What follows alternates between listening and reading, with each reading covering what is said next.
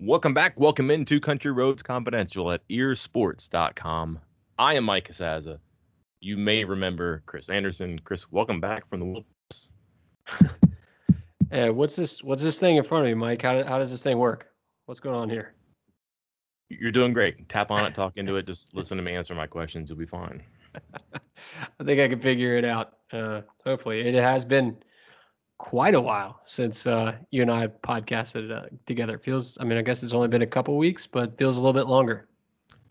What is of greater concern to you when you're gone in the woods camping with no electricity, no recharging, no internet connectivity? Is the fear of something happening big, substantial, something you want to have your hands on, or something big, substantial, something you want to have your hands on happening, and I'm the only one in charge?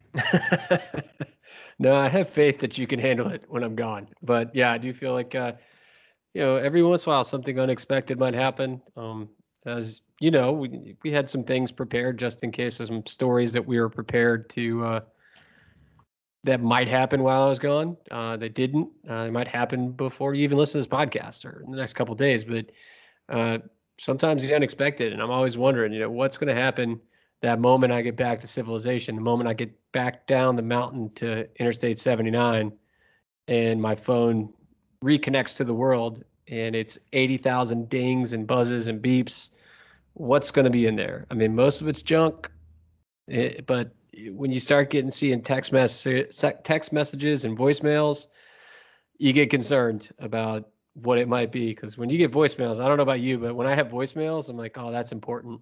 No, nobody leaves voicemails anymore, so it must be important.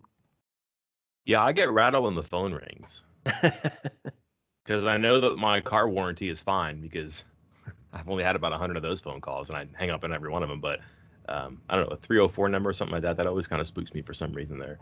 Um, but yeah, I get that. I don't know. It's a weird thing going out, going away like that where there's no no way to be connected to the outside world. That's Again, that's kind of rattling. Like, I mean, I'll go to the beach or I'll go somewhere. I'll just put my phone in the in the drawer next to my bed and not really use it, but I always can. But the fact that, like, you're in a tent and even if you wanted to use your phone because, like, there's a bear outside or something like that, you can't do anything. That's that's like another level. You're you're kind of like the high wire without a net there. Yeah, and it was strange because, like, uh, the second night we were there, we're looking up and we're like, is it gonna rain? Maybe. Do we need to adjust stuff? How do I look this up? You know, I can't go to weather dot com. I can't look at the weather on my phone. Can't even pull that up. And so kind of flying blind, trying to figure out if it what the weather's going to be. And by the way, got absolutely poured on in that tent with two children uh, all night long. Uh, ended up okay. Kids slept entirely through it. No leaks in the tent. So no big deal. But yeah, so that whole evening was like a reminder of, oh yeah, no internet. And it's important sometimes to have that stuff on your phone. Thought you were going to say that you looked up and there actually was a bear. no, huh. no, no, no. Big twelve media days start Wednesday.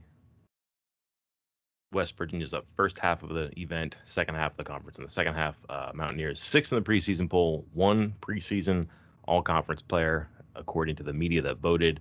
Kind of run over this a little bit with the podcast, Chris, um, that I did Thursday or Friday morning. Um, I don't know if there's any surprises in here, too. And I kind of broke it down. There's thirty-nine people that voted.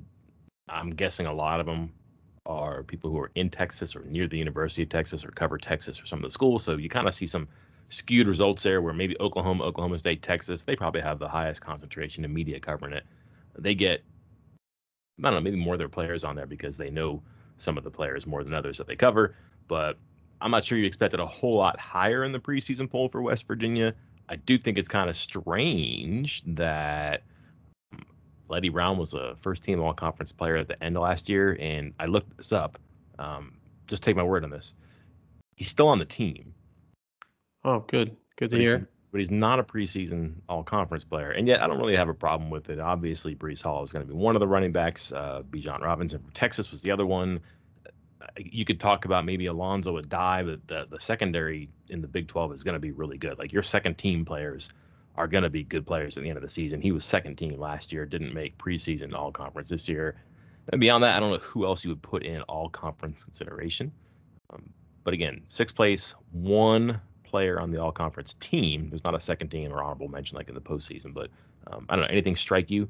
about either the standings, the the teams relative to West Virginia or anybody else in the conference that uh, you'd like to revisit here?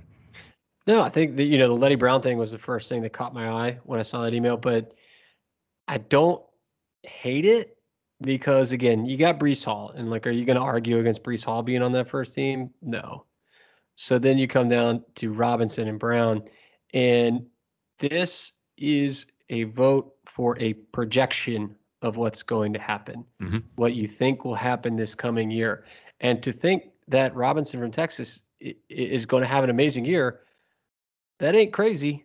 I mean, I mean, we've seen this guy like do extremely well in limited snaps and limited carries, and he's going to take on a bigger load too.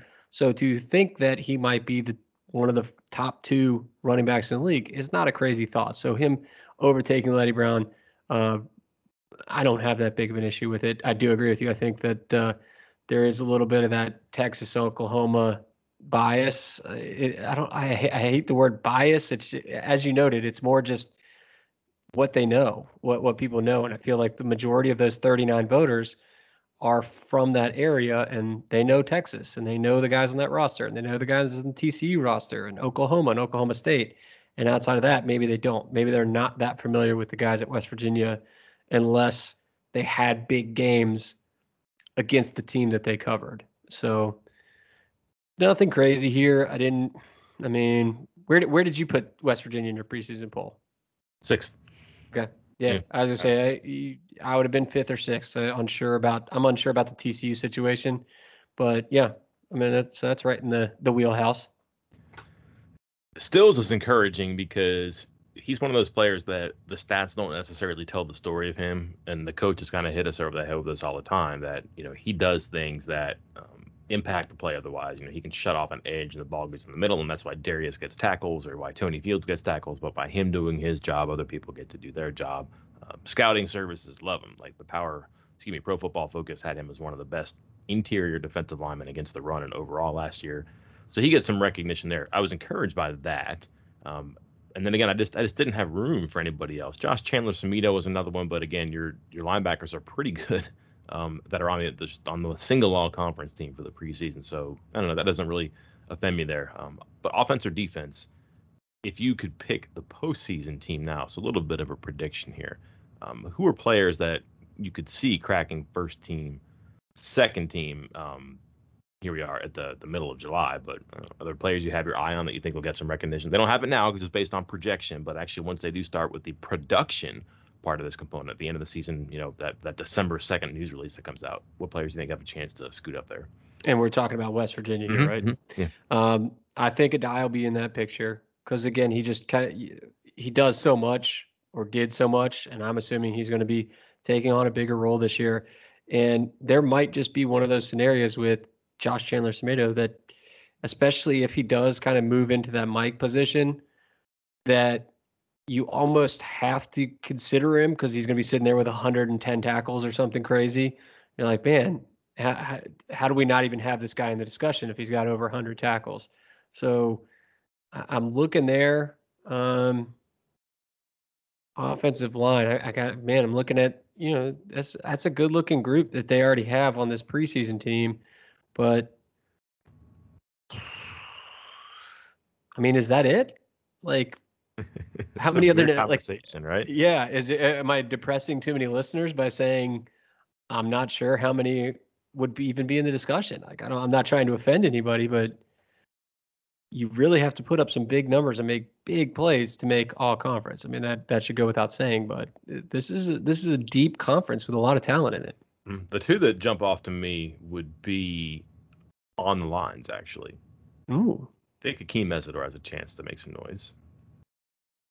They're going to put him in you know, some advantageous positions. He could, I think he could be like a, a stats guy in the middle at that, that knows what they're calling defensive tackle position. Right. And Dawson Deaton is already the center in the Big twelve that everybody likes, but Zach Frazier's career is on that ascent where you think he's going to be an all-conference caliber player. First team, I don't know. Doubt it. But I think you could see that's a guy that is going to be someone who, who opponents look at on film and say, man, that center's doing a really good job. He's doing some stuff that's, you know, affecting our defensive line. Wow, look at him make the calls and organize the plays. I just think he has a chance to be a player who gets some recognition at the end. If you're voting on center, sometimes your your all conference offensive line could be like four guards and a tackle. You don't have to go tackle, guard, center, guard, tackle. But maybe people are voting in the traditional sense. He might be the second best center in the conference. He could be one of the best fifteen offensive linemen in the conference. I don't think that's a stretch. No, I don't either. I, I think that that's got to be in the mix. I, I'm looking around. I mean, could because God, wide receiver always so tough to get in. I, do, I don't think anybody's going to crack the tight end group with uh, Kolar from Iowa State in there. But wide receiver, maybe you see Winston Wright put up a lot of numbers. But I feel like even still, the the ball is going to be spread around a little too much at West Virginia for somebody to put up the numbers to warrant first team consideration. So maybe you're circling back to, hey, we got to have the Leddie Brown conversation at running back again, and, and mm-hmm. he's better than Robinson. But there's there's not a lot of room for for guys to move into these these this first team look. But I think a lot of guys will be in the mix for second team, third team. Yeah, I want to I want to say too that I think that Leddie Brown's an obvious one here. I, I just yeah. kind of consider that one because we said that he could have been on the all conference. Right, right. I think that there's no reason to think he's not going to be first team, second team, something like that. So um, that's that that should go without saying there too. And and Garrett Green, of course, right? Because of yes, that thing. Yes. And, and then don't forget offensive tackle Sean Martin. Sean Martin, yes. Yeah, out of nowhere, it's very surprising development at the end of the season. Then you have some things like offensive newcomer, defensive newcomer. You know. Could I don't know, will Caden Prather be the best? No, but uh, you know, would Wyatt Milan be the best? No, but you have some newcomers to be excited about. But then you look at like who the newcomers are in the conference, they're really good. So even like yeah. that is a deep and competitive thing there. Defensively, I don't know if Charles Woods will start. Could he be a guy that gets some? Maybe. I'm not sure, but then they don't really have a ton of, you know, obvious impact guys that are gonna be playing. Um, you know, Deshaun Stevens, Lance Dixon, I don't know. We'll see. So they just don't have a lot of splashy recognition in July. But again, totally different story in December when, when things do come down the, the pike there. Um, what is a big deal in June and July would be the recruiting tear. Tear, I guess? They're still on a recruiting tear, right? Yeah, I think that I think that qualifies. It's impressive to me because this is the stuff happening right now that they kind of forecasted weeks ago. There was some, I don't know, some showboating, I guess. Quietly, silently, if you will, but you knew that they were, you knew that something was up. They just couldn't say it because the players hadn't said it. And some of that stuff is, hey, I'm going to go take my visits, but you know, I want to commit or whatever. And that's got to be unnerving if you're a coach because you've done everything to get that player to commit or to be on the verge of the commit. But they really have their hands tied. You can't tell them, hey, don't go any visit anywhere else because that might ruin the relationship. But it's really interesting to see that what we believe to be the players that they got commitments from before but couldn't say anything. They held the line for a couple of weeks and players yeah. went other places or at least went home and, and other coaches got to get in their ear or their friends or family got to get in their ear. And these are players who could have stayed home or stayed closer to home. Instead, they, they stick with it. They commit to West Virginia. I don't know if any of these are new or surprising names, but they continue to kind of move the needle here now. And I believe, did I read this from you? Top twenty-five is, is right there now, right? Yeah. As we're recording this, number twenty-four in the country. Um, And that's that's saying something. You know, I, I think I got a little list going on of when this right before the very first official visit weekend. And and I'll put this in story form once this tear is over, because uh, as I noted on the board the other day, um, you know, right now it's Monday afternoon. I posted this, I think, Sunday afternoon. I think there's still going to be at least a couple more commitments this week, possibly. Like it, it's it's still ongoing. This tear that we're talking about is ongoing uh, right now. And they've already made a, a nice jump up to twenty-fourth. They could crack that top twenty, uh, at least temporarily. But we also have to remember it's for them to, them moving up the rankings the way they are. That's difficult to do because everyone else is getting commitments right now too. It's not, you know, West Virginia is not collecting commitments in a vacuum. Everybody mm-hmm. else is getting commitments, and West Virginia is just getting better commitments and still moving up the list. So I think that's that's part of what's impressive to me. Um, Something else uh, we were talking about. Oh, about the, the guys taking visits. And that is, I was told that this is kind of a one-time thing. This is not something that they would normally allow under uh, other circumstances, typical circumstances hmm. of, hey, you can commit and then still take other visits and we'll just keep it silent for a while. I was told this was a, hey, you know, these guys haven't gone anywhere because of the pandemic. They haven't been able to visit anywhere. We can't do that to them. We have to let them see, because if you hold them to one visit and they don't actually know it's the right place for them, that's not going to work for everybody. So you, you want them to get to see these other places before they make the decision. And I don't expect in the future, assuming, you know, visits get back to quote unquote normal, guys get out to see other campuses throughout the year, take other visits. I do not expect in future years with the same staff for guys to quote unquote silently commit on a visit and then take four other visits after that. I do not expect that. This episode is brought to you by Progressive Insurance. Whether you love true crime or comedy, celebrity interviews or news, you call the shots on what's in your podcast queue. And guess what? Now you can call them on your auto insurance too with the Name Your Price tool from Progressive. It works just the way it sounds. You tell Progressive how much you want to pay for car insurance, and they'll show you coverage options that fit your budget. Get your quote today at Progressive dot com to join the over twenty-eight million drivers who trust Progressive. Progressive Casualty Insurance Company and Affiliates. Price and coverage match limited by state law. Okay, picture this. It's Friday afternoon when a thought hits you. I can spend another weekend doing the same old whatever, or I can hop into my all-new Hyundai Santa Fe and hit the road. With available H-Track all-wheel drive and three-row seating, my whole family can head deep into the wild. Conquer the weekend in the all-new Hyundai Santa Fe. Visit Hyundai U S A dot com or call five six two, three one four, four six zero three for more details. Hyundai, there's joy in every journey. Wow. Yeah. That's a good point, though.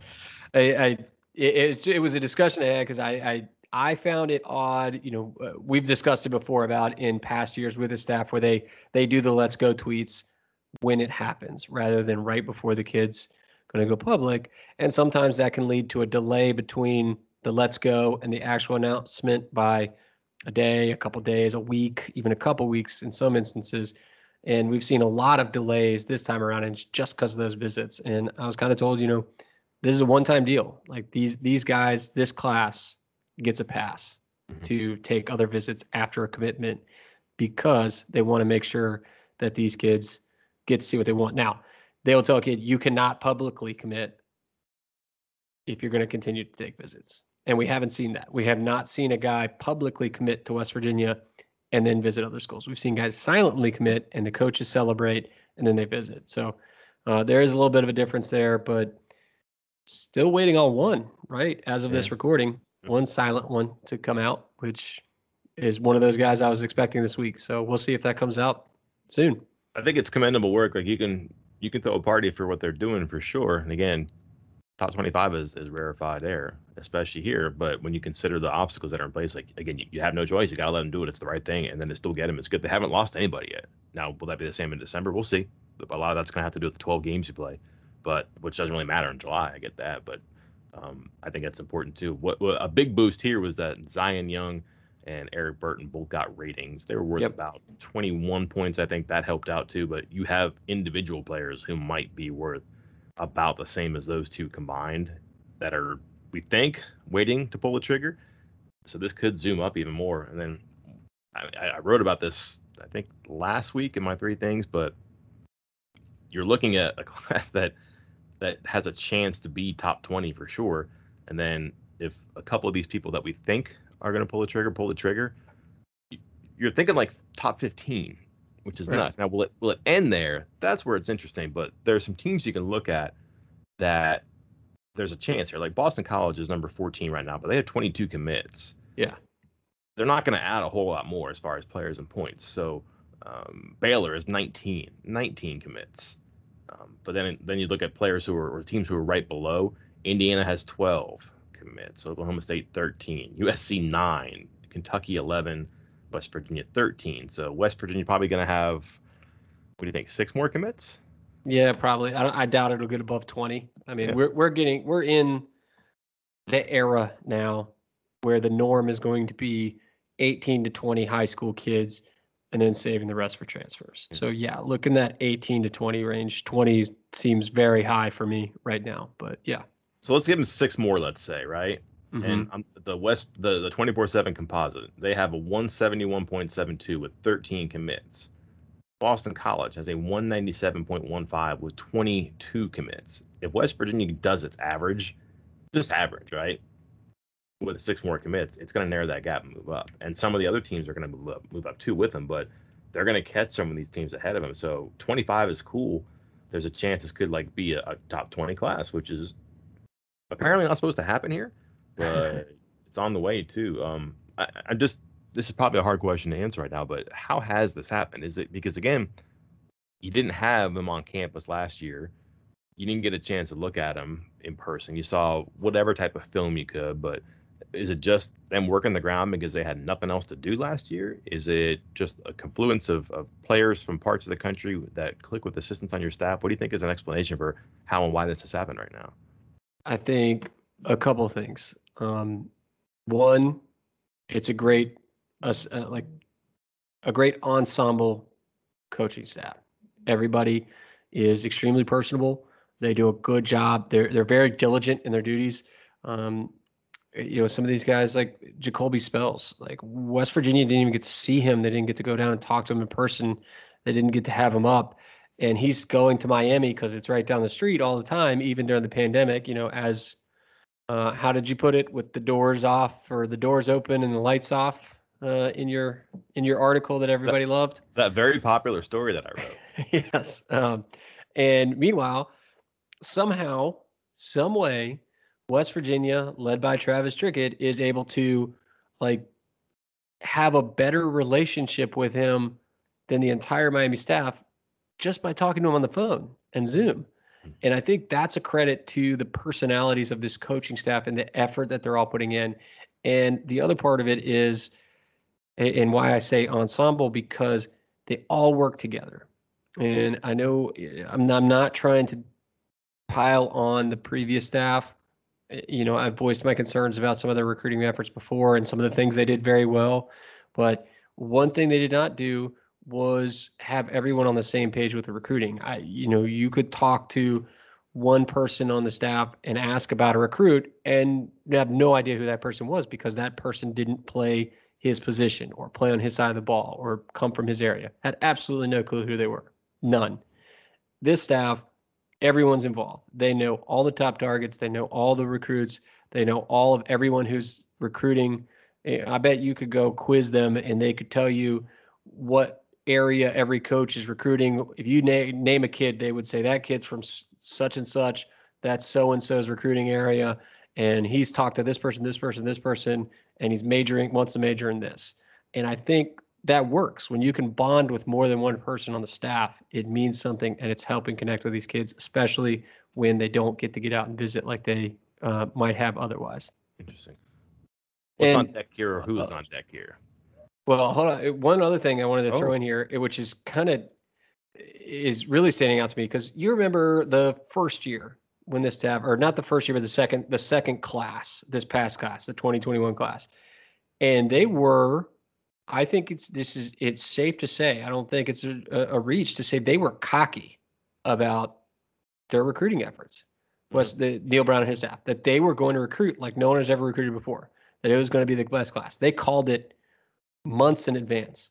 Yes. And said they were going to do it. And they were confident about it. They were saying it privately, publicly, Uh, all the way back, like with the twenty, when they were signing the twenty twenty class, they were saying the twenty twenty-one class is going to be the best ever. Mm-hmm.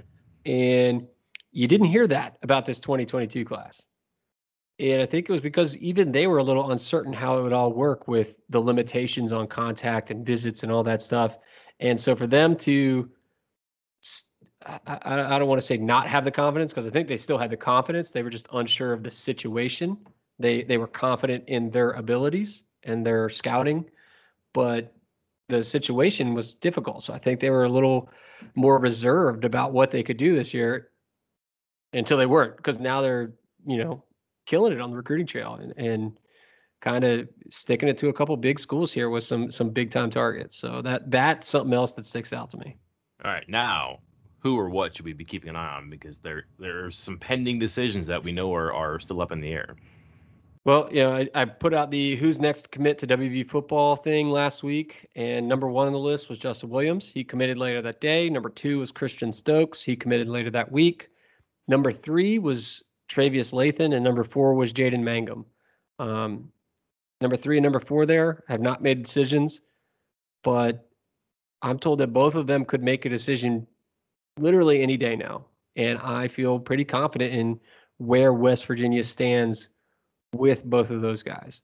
Uh, just had a story this morning uh, with uh, Riley Collins, the cornerback turned safety turned linebacker from Philadelphia that we both saw at the seven on seven and came back for a private workout. And he says his decision could come in July. And I have to think that West Virginia leads there as well. So you, you and you just saw, uh, I haven't put in this crystal ball pick, but we saw from Brian Doan, who knows the area very well, Kevin Thomas, who I had number nine on my list. So on my list and, and somebody to watch, that he picked Kevin Thomas to West Virginia, and his decision's coming at the end of the month. So you're talking one, two, three, four guys who have West Virginia probably as the leader, definitely as a leader, depending on who we're talking about, some kind of spectrum here, um, that are all making the decision in the next couple of weeks. And what, Mangum's a four-star, Lathan's a four-star, Collins is a very high three-star. I think Thomas is a very high three-star too. I don't have it right in front of me, but you know, this is some some good players we're talking about here. Thomas is above Collins. Oh, okay. Well, then yes, he's also a very high three-star then. Yeah. Um, you also once predicted they would get four four-stars in this class too. Yeah. So an well, over-under was three and a half, so. There you go. Yeah. So Mangum, Lathan, Thomas, Collins. Mm-hmm. If they all four commit, you're at one ninety-nine point eight eight in the team ranking score. Yep. Right? That's number thirteen in the country. Now, granted, teams may catch up to you, but that's the type of work you're doing. What that would do is leapfrog the Boston College and the Baylors that I talked about, and it's going to be hard for them to catch up because West Virginia is still going to have maybe two more to get. So they're going to have a good they're going to have a good footing there for that top twenty for sure, top fifteen. I don't know, but um, it's that's insane. I mean, you're, and then if if Thomas doesn't, it's still like one ninety. Still pretty good. Like you wouldn't you wouldn't turn your back on that. That'd be number sixteen in the country. This is crazy. Well, and somebody else I forgot to mention here that I don't want to say popped back on the radar because he's always kind of been there is offensive lineman Landon Livingston. Um, he kind of gave me the impression that maybe the staff. He gave me the impression that the staff gave him the impression he was kind of on hold, like a backup option, maybe. Mm-hmm. I don't know. Maybe I was reading too much into it, but. Uh, now he's back to making a decision this week, and I'm hearing it's West Virginia or um, Iowa, uh, West Virginia, Iowa, or Indiana. So, some to keep an eye on. You add him, and you're pushing. You you broke the two hundred point barrier. I mean, he's not as high as everybody else, but he ha- is above that teal chip mark I always talk about. So he would push West Virginia over the two hundred point ranking in the in the te- team ranking. Excuse me. Yeah, that's wild. Again, important stuff, but. Surprising stuff, I think, but I mean, if they make this the new normal, or at least something like this every year, then things are certainly going to change on the field. They're changing off the field too, so um, hey, can't complain about that. Um, I'm going to write about this. Curious what you think here. Brown is Wednesday at media day. I'll be there. I've tested negative. I have my mask, so I can do all this stuff. I can travel on the plane and then go to media day. So I'm in. I'll be there Wednesday and Thursday. Um, just curious. What questions does Neil Brown have to give answers to?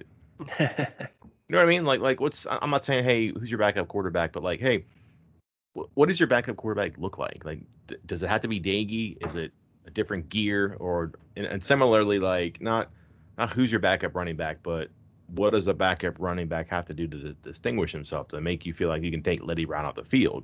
Uh, I, I'm just, I mean, we'll have a chance to ask him these questions in other settings too, but this is just the first occasion in a while where. You can actually sit down and, and talk preseason football to him, and he can't say, well, we'll worry about that when we get closer. They're pretty close. So, I don't know, anything top of your head that is not obvious but is important? I think there's two things that immediately sprung to mind when you when you brought this up. The first is, uh, and and it's hard because I don't know how, got to think of a new way to approach both of these questions. Um, one, the receivers. The receiver situation. I, I don't want. I, I don't think. I don't think they'll forget about it. The, the coaching staff, that is, but maybe fans will. They'll just get back to thinking. Look at all this production uh, we had coming back. Look at that. Keep in mind that that that group struggled, like really struggled last year, and They need to catch the ball. I think they're, we saw some accountability about guys, you know, moving to different positions, moving to second team. I'm curious about how he handles that rotation, how he handles that co- accountability.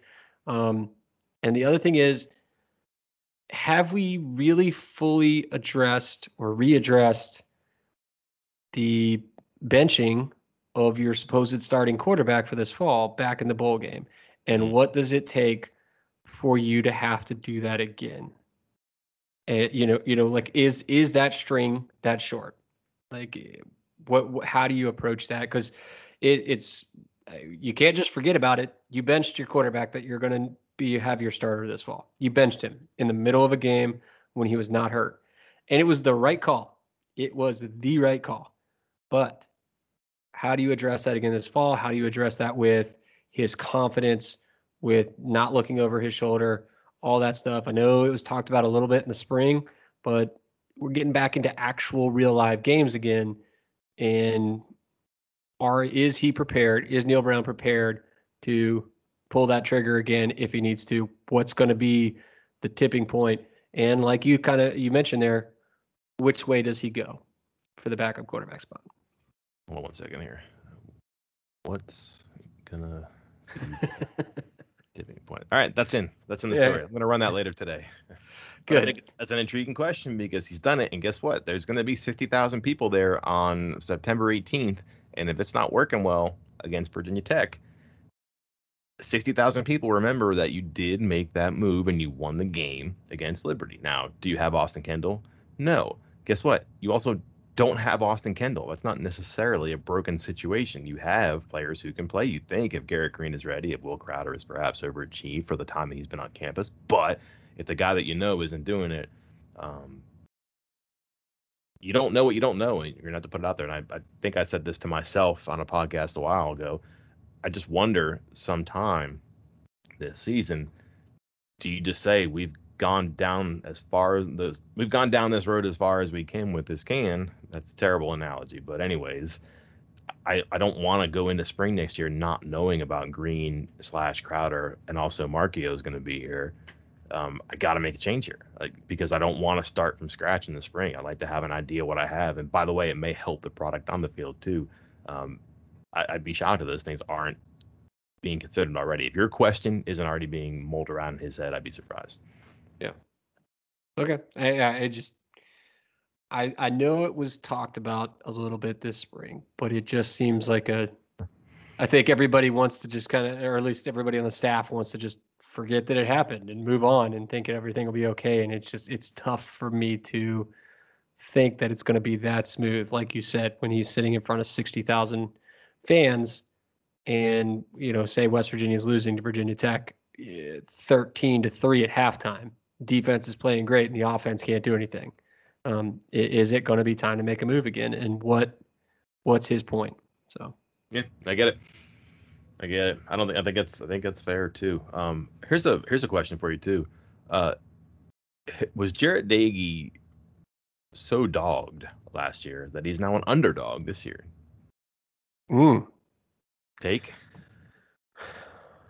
Is that, is that your hot take for today? No, no, no. I just wonder. I've read so many preseason things now of people I respect and organizations I respect, and a lot of them have come away with something I've, I've written around before. Like, we know who he is and what he can do and what he can't do and who he isn't. I understand that.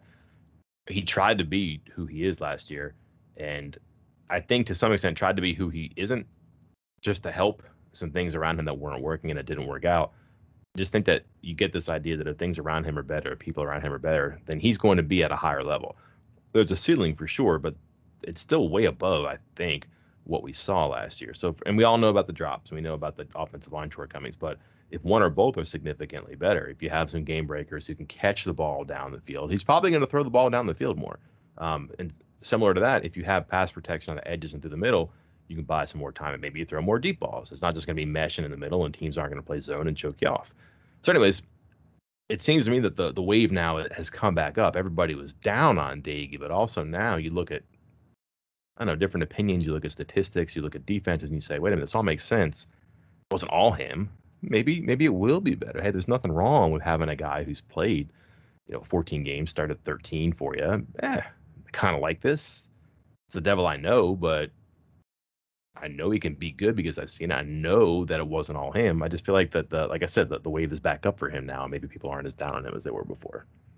I'm with you. And I think I, I don't think it's a bad take. If that were your take, I don't think it's a bad take because he's, I think we have not seen the best of Jarret Doege. If the, if that's the best way to answer that, I, I think we have seen seventy percent of what Jarret Doege can do. You know, it's not like I, I just, I think we've seen some flashes where he looks pretty good. We've seen some okay. And again, we, he has not had the best help. The offensive line was constantly in flux last year. Um, COVID issues, injuries, changing, young, uh, all, everything you can imagine. Um, and the run game was eh, eh, better than it, two, you know, two years ago it was the worst in the country. Like literally what, second worst in the country, mm-hmm. yards per carry. Uh, you need a run game if you want to have a pass game.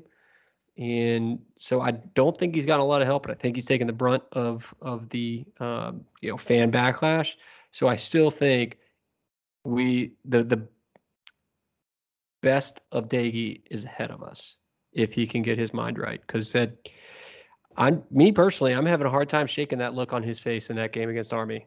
Mm-hmm. I mean, they, when he was getting sacked, looking, staring straight at the defensive lineman, and just looking like a deer with the headlights and, and, and getting sacked. And it, it's hard for me to shake that. And, you know, maybe I'll shake it when he has one, just one game. Uh, that's all it'll take, but we just haven't seen him in a game since. That's, that's the last impression we have of him, is him staring a defensive lineman in the face, stat, running backwards and fumbling the ball. So, mm-hmm. um, but again, he, he's got the arm talent. I think, I think he has the talent to be good. Uh, and, and it's still there. Pedigree is there, the skills exist, the ceiling is the ceiling. I understand that, but it doesn't mean you have to hit it and break through it. Sometimes you play near it and you're going to be pretty good, and that's not a concern for me. I have another, I actually have a take on Doege that I'll save for what I'm going to write about. That's one of the questions I would ask Brown. I'll put it in there. I think it's a better one. It's not like, it's not a shock take or anything like that, but I think it's a a reasoned question or concern. But I'll, uh, again, I'll have that later on today because I'm flying to Dallas, so I can't be working, so I'm getting things done ahead of time, but that'll be there in my stead. Sound good? Yeah, that's fine. I mean, if you're just going to take time off, Mike, just, jeez. I could. I could. All right. Well, I have nothing else. Do you? No, that's it for now. I say maybe we'll have some more updates after Big twelve Media Days, maybe after West Virginia gets five more commitments in the next two weeks, and we'll have to talk some more. Watch out, Boston College.